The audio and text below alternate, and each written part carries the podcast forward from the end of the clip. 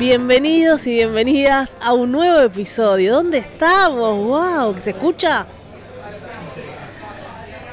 Episodio 287. Al micrófono, Valeria Karina Massimino, junto a.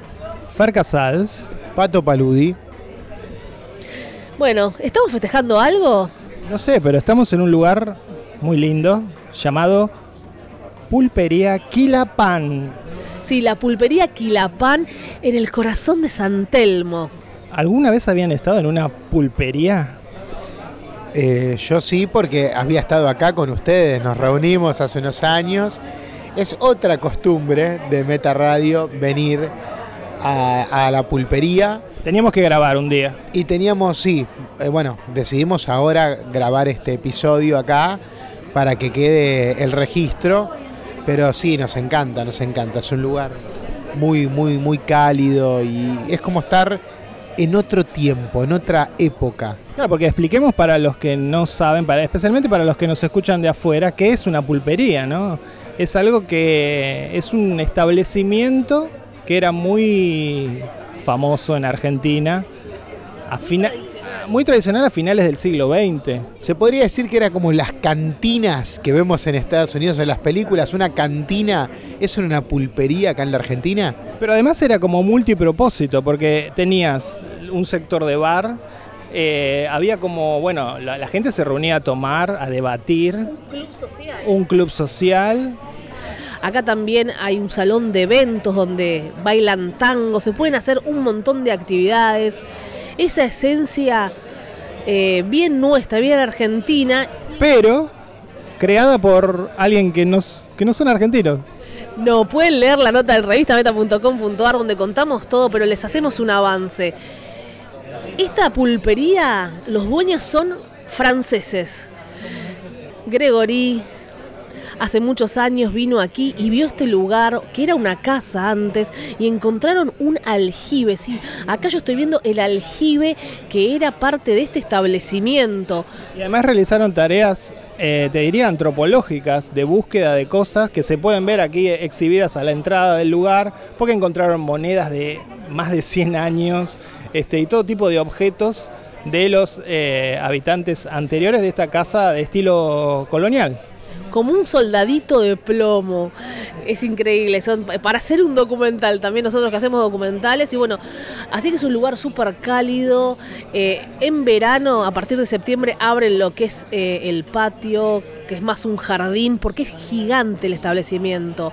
Hay de todo. Y también hay un almacén de ramos generales que te puedes llevar productos bien autóctonos. Bueno, porque eso también era en, esa época, por eso decía multipropósito, ¿no? También había, era, era un almacén. Acá estamos con Luis. ¿Cómo estás, Luis? Estamos acá haciendo el programa. Sí. ¿Cómo han pasado ustedes? ¿Cómo están? ¿Cómo están pasando este momento en la pulpería? Bueno, estamos re bien y contando todo esto, que la esencia de la pulpería, ¿no? Acá viene gente de todas partes del mundo, me contaba. Sí, tenemos gente de todo, de todo el mundo, Suiza, Francia, Estados Unidos, eh, de todo el continente latinoamericano, México para abajo también tenemos, recibimos públicos argentinos también, gente de barrio, de barracas, de La Boca, Pompeya, Lanús, Quilmes, tenemos de todo, de todas las provincias y gente de capital que nos, bueno, que nos visitan.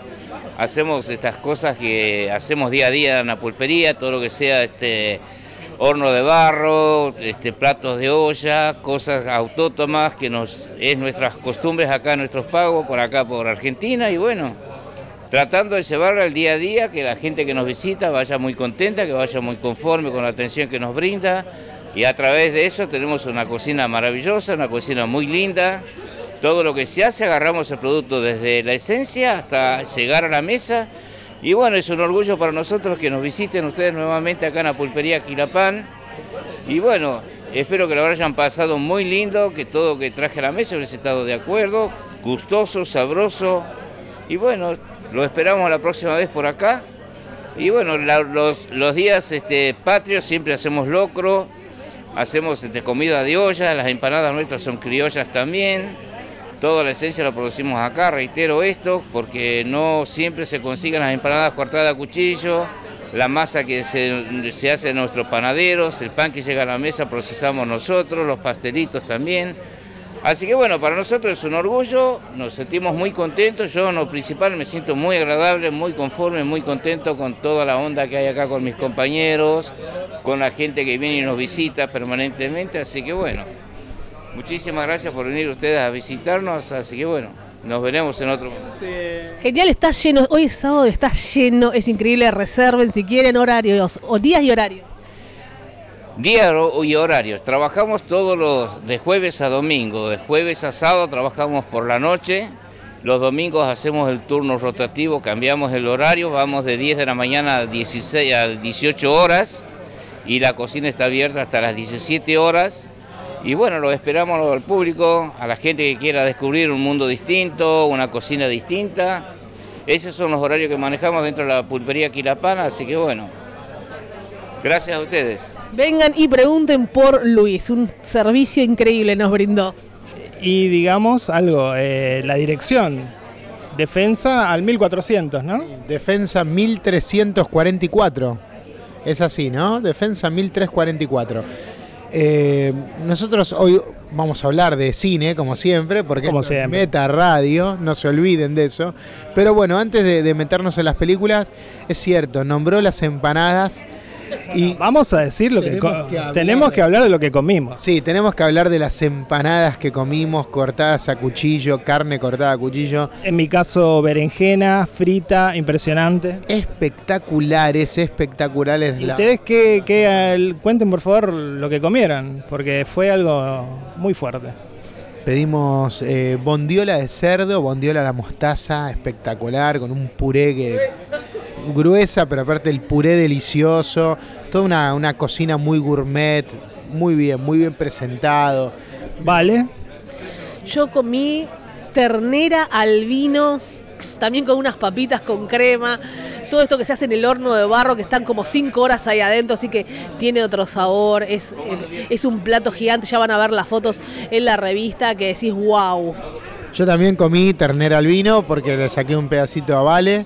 Y bueno, Vale también comió bondiola de cerdo porque compartimos. intercambio. El único que no comparte es Fer porque bueno, él es aburridamente vegetariano. Aburrido, sí. Yo comí eh, ravioles de verdura. Todo, todo casero. Impresionante. Y pará, y Vicky, Vicky, por favor, ¿qué comiste vos? Ribs comí espectaculares. Excelente. Y también todos comimos de las ribs, son eh, ribs de ternera braseada, eh, también una cosa muy, muy deliciosa y súper abundante. Era, era el plato más gigante, eh, daba, daba impresión ver algo tan grande en la mesa. Y vinculado con eso, también en mencionar que los precios son más que razonables.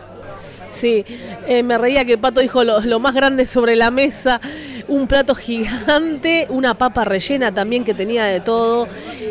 Con este frío, hay que decirlo, Pato dijo, el día por ahora, el día más frío del año es hoy, y yo estoy en remera acá en la pulpería porque también nos trajeron vino, la ceremonia del vino desde los pingüinos, chicos.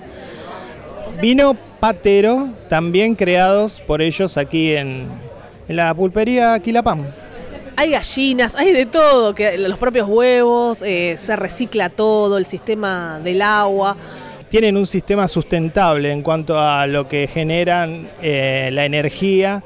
Es algo que se hizo desde el, desde el inicio, ¿no? Como decía Vale, nosotros vinimos hace siete años y bueno, no han hecho más que mejorar. Es hermoso estar haciendo acá el podcast. Por ahí se vienen más podcasts desde acá. Nos sentimos realmente, como dice la gente, mucha gente dice que se siente como en su casa. El, en que es un- cada cual está en su mundo, comiendo bien, comi- comiendo comida, como por ahí decíamos, de nuestras abuelas, esos platos abundantes. Y como decía, para el frío que dijiste, Pato, ¿qué hace? Yo estoy en remera ahora. Estamos llenos de calorías. Sí, hay guisos, bueno, recién Luis decía, ¿no? Que hacen locro. Hay, hay mucha cosa, no solo la comida y la ambientación, todo es muy tradicional acá. Y los postres. Y los postres también buenísimos, ¿no? Flan, eh, panqueque, budín de pan, todo, todo muy rico. Hay pastelitos, nosotros pedimos pastelitos, pues ya no dábamos más. Estamos para explotar. Sí, y se está haciendo muy difícil grabar este programa porque estamos como, nada, imagínense grabar después de, de- de comer lo que comimos, todo muy rico. Y Es un poco fuerte, sí. Sí. Lo que menos me interesa ahora es hablar de la película que vamos a hablar. es tarde encima. Pero bueno, es tarde y estoy lejos de casa. Abuelo de la nada. Eh, sí, dijimos, che, hay que. Estábamos haciendo sobremesa y dijimos, che, hay que grabar el podcast. Nos habíamos como olvidado. Nos colgamos. Pero bueno, teníamos pensado esto, hablar de este lugar hermoso, porque estamos acá, que, que- que los invitamos a que vengan, que está buenísimo. Vengan de parte nuestra, claro. Sí, obviamente, dicen de revista Meta, hablan con Luis, Algo, le, algo, algún regalito va a haber. un pastelito mínimo. Y bueno, tenemos que hablar, vamos a hablar de películas francesas y argentinas. No. Vamos a hablar de una película extraña, para esta noche extraña también, pero creativa, como este lugar que es creativo donde estamos ahora. Es una idea original. Bueno, eh, me parece que esta idea es más original que la película que vimos. Pero igual yo banco algunas cosas. De hecho, me pareció que el, ¿Ya nombramos la película? La vamos a nombrar, la vamos a nombrar ahora. Eh, mi interés primario era muy simple. Era el hecho de el combo. Robert Rodríguez, Ben Affleck. Eso me- ya me llamó la atención. Son dos tipos que me gustan. Me gusta lo que hacen, en general. Sí, convengamos algo que dije cuando, cuando hablamos el otro día de The Mother, eh, en, el, en el episodio anterior. Cuando uno le da clic a una película de Jennifer López, ya sabe lo que va a ver. Y cuando uno se sienta a ver una película de Robert Rodríguez, también sabe lo que va a ver. También, pero no te olvides que también tiene un aspecto Robert Rodríguez que es que hace películas infantiles, ¿no? No todas sus películas son iguales. También, esto podría decirse que es un Elevate Robert Rodríguez, que no le salió Elevate, pero quiso ser Elevate en un, ¿no? Yo creo que desde la concepción del proyecto agarró y Robert Rodríguez estaba sentado en su casa y dijo, yo quiero ser Nolan, yo puedo ser Nolan, y escribió un guion y dijo, Nolan, te voy a destronar. Y después, bueno, cuando llegó y se lo presentó a los productores, le dijeron, todo bien, pero, Pero no sos Nolan. no sos Nolan. Pero, igualmente me parece que está bueno, que es efectivamente como decís, tiene cosas de Memento la película, que no la nombramos, se trata de Hypnotic. Tiene cosas de Memento, tiene cosas de Inception, pero sin la pretensión también de esas películas. Y eso me gusta un poco, ¿eh?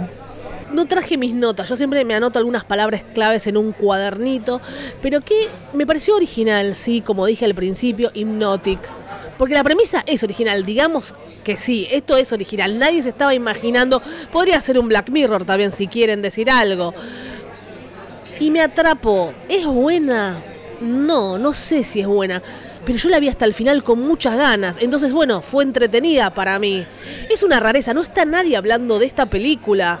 Pasó sin pena ni gloria. Acá tengo la sinopsis que dice, un detective se ve envuelto en un misterio en el que está involucrada su hija desaparecida y un programa secreto del gobierno mientras investiga una serie de atracos de alto nivel. Protagoniza junto a Ben Affleck Alice Braga, que es la sobrina de Sonia Braga. Quizás la sinopsis adelanta un poquito eso del proyecto secreto del gobierno. Sí, y nosotros la vamos a spoilear. Sí, bueno, yo no, no estaría tan a favor de spoilear porque creo que es lo, lo- lo único interesante de la película es quizás lo que dijo Vale recién. Uno no espera que vaya por el lugar que va. Entonces hay un par de giros inesperados. Está bien, si quieren no, no lo contamos, pero digamos, esa vuelta de tuerca que sucede a la mitad de la película, efectivamente es clever, es sorpresiva, pero a partir de ese momento la película se cae. Sí, sí, yo creo que sí. Cuando la miraba y empecé a verla, no sé si ustedes se acuerdan de la película En Trance, la de Danny Boyle. Sí, con Cillian Murphy, que también tenía que ver con la hipnosis. O sea, me parecía más. Todo me parecía más interesante que esta película, ¿no?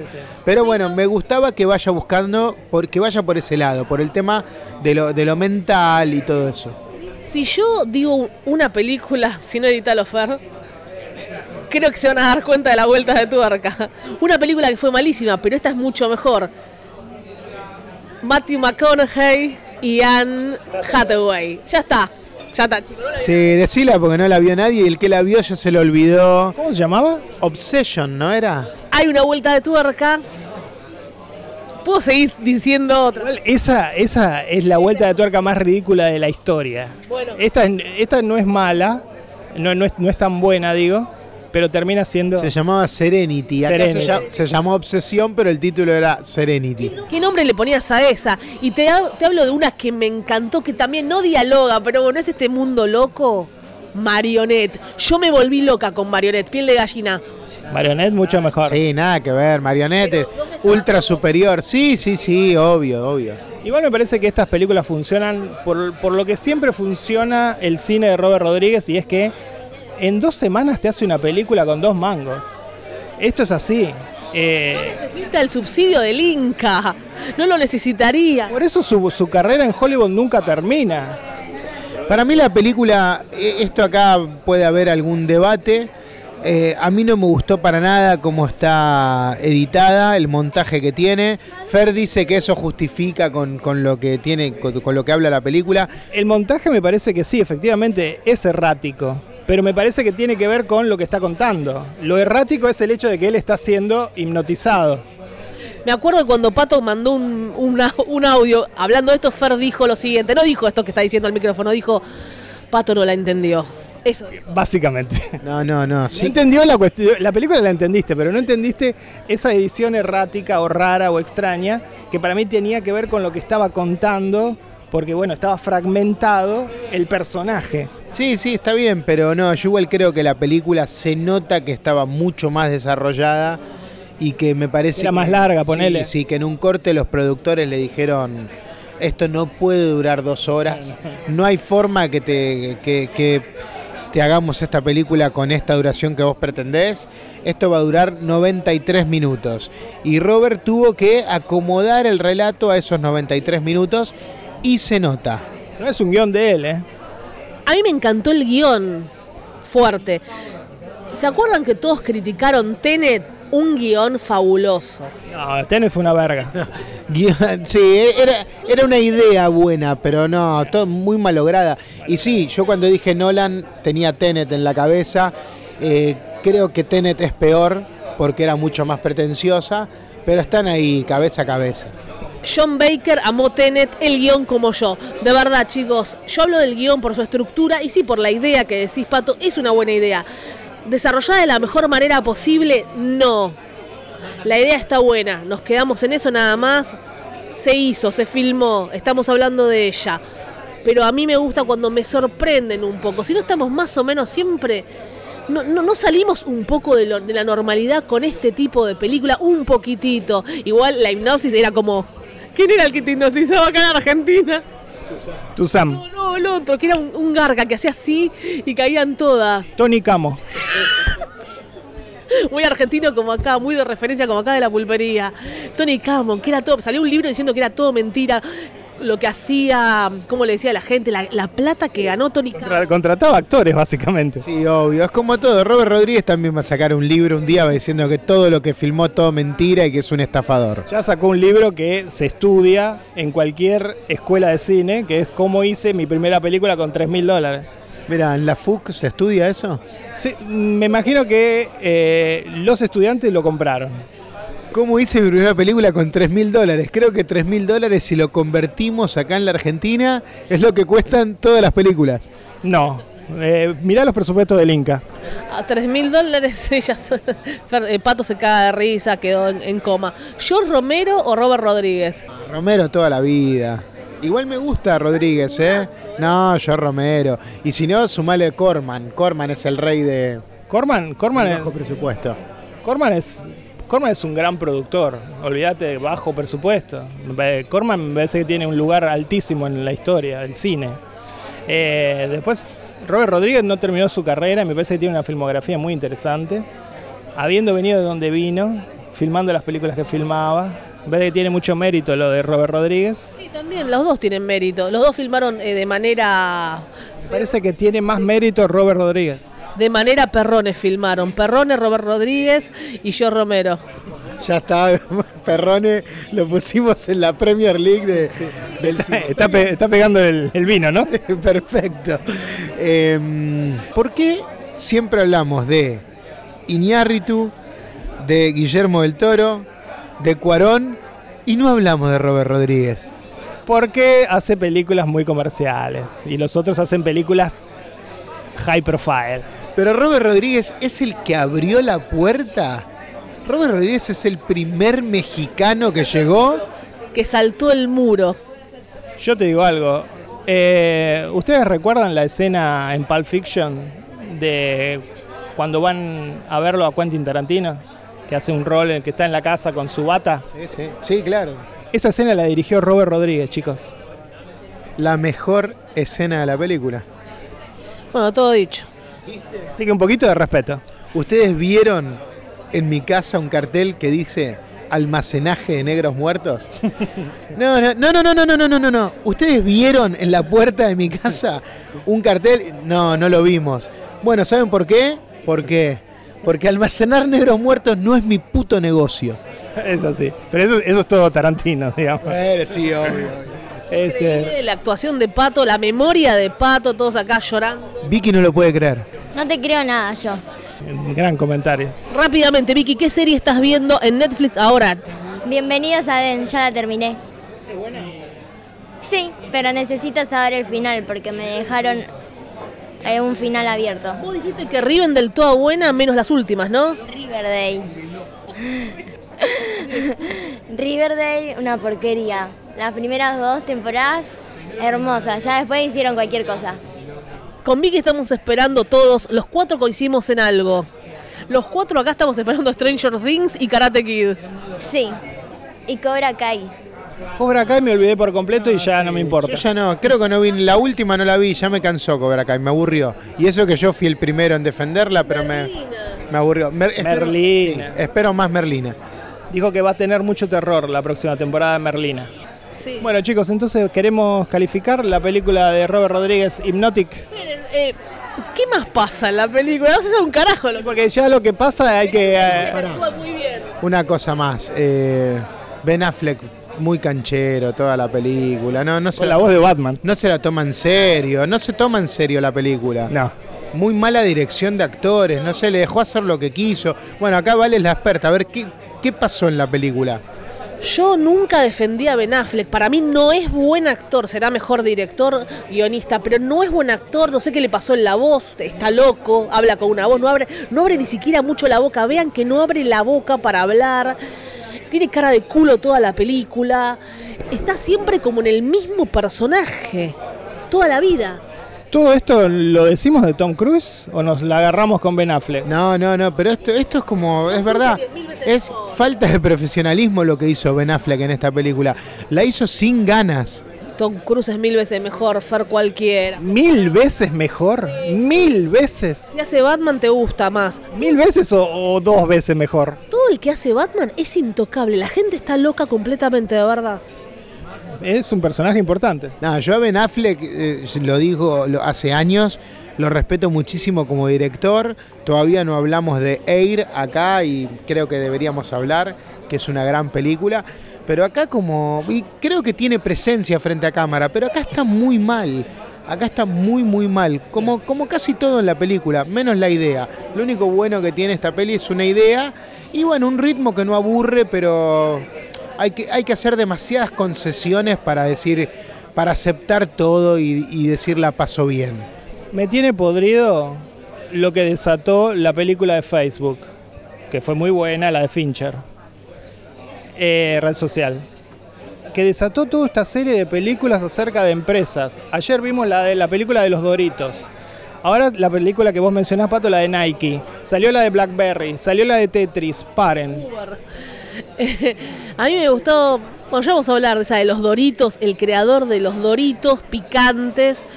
También Joy, ¿se acuerdan de Joy con Jennifer eh, Loren? Que Ah, la odié. a mí me gustó, la creadora del Lampazo. Eh, pero ahí le habían robado la idea, ya vamos a hablar de esta.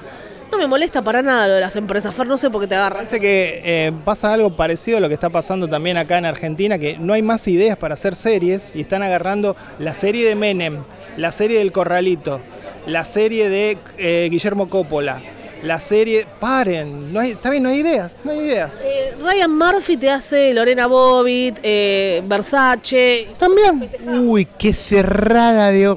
no me gusta ninguna de esas series. Sí, te gustaron. esas. No, ninguna. Ok, la de Ryan Mur- Murphy que hizo Hollywood, buenísima, no te gustó. Hollywood no es basada en nada. Es una fantasía. Es, de hecho, es una ucronía. Bueno, todas las otras no te gustaron. Yo sé que te gustó, las otras te gustaron. American Horror Story. Te estoy hablando de casos de la vida real. Ok, la de O.J. Simpson no te gustó. No la terminé de ver. Bueno, está bien, Fer. La abandoné en el episodio 6 o 7. Muy buena, excelente recreación, así que a mí no me molesta que se hagan películas de eso. Por ahí no hay tanta creatividad, por eso todos celebremos Hypnotic. Sí, bueno, de alguna manera sí. Bueno, la calificamos, chicos. Acá nos están pasando flanes, nos están pasando comida al lado, impresionante. Ahí está, digamos que estamos en un salón rodeado de 50 personas. Bueno, como siempre voy a ser un poco contradictorio, porque la película, ya les digo, me molestó un montón de cosas, no me parece que sea una buena película, pero debo reconocer que el ritmo es interesante y una vez que, lo que dijo Vale, una vez que empezás a ver la película, la terminás, creo que ayuda a que dure 90 minutos. Gran, gran maniobra de los productores que no le, dejaron, no le dieron rienda suelta al, al delirio de Robert Rodríguez. Así que le vamos a poner dos metas y medio. Voy a ser bueno porque es para uno, pero le voy a poner dos y medio. Bueno, yo no voy a ser tan larguero como Pato y simplemente le voy a dar dos metas. Olvidable, pero siempre banco a Rodríguez. Le voy a dar tres metas. Para, para contrariarnos a nosotros, ¿no? Ya lo expliqué, no voy a ser larguera. Ok. Bueno chicos, hasta aquí llegamos con el episodio 287 de Meta Radio. Desde la pulpería, Quilapan. Así es. Eh, llenos, satisfechos. con, con todo lo que comimos, no con la película que hablamos. Eh, me gustó más el debate que la película. No, no coincido en eso. Eh, así que ahora nos vamos a caminar un poquito por San Telmo antes de volver a casa y ver Tribeca at Home, Farcasals. ¿Sale, ¿Sale un porrito? Puede ser, puede ser. Ustedes se van a ver Tribeca at Home y yo me voy a ver la serie del Corralito con Fernando de la Rúa. Qué linda. Eh, la semana que viene también vamos a estar en otra locación y vamos a hablar de La Sirenita. Así que esperen ese episodio la semana que viene. Otro episodio de Meta Radio desde la capital federal. Saludos a la reta. Sí, la sirenita traerá controversia. Siempre. Eso será la semana que viene. Soy Far Casals. Soy Pato Paludi. Y con este pingüino, este vino, soy Valeria Massimino. Chao Vicky. Chao.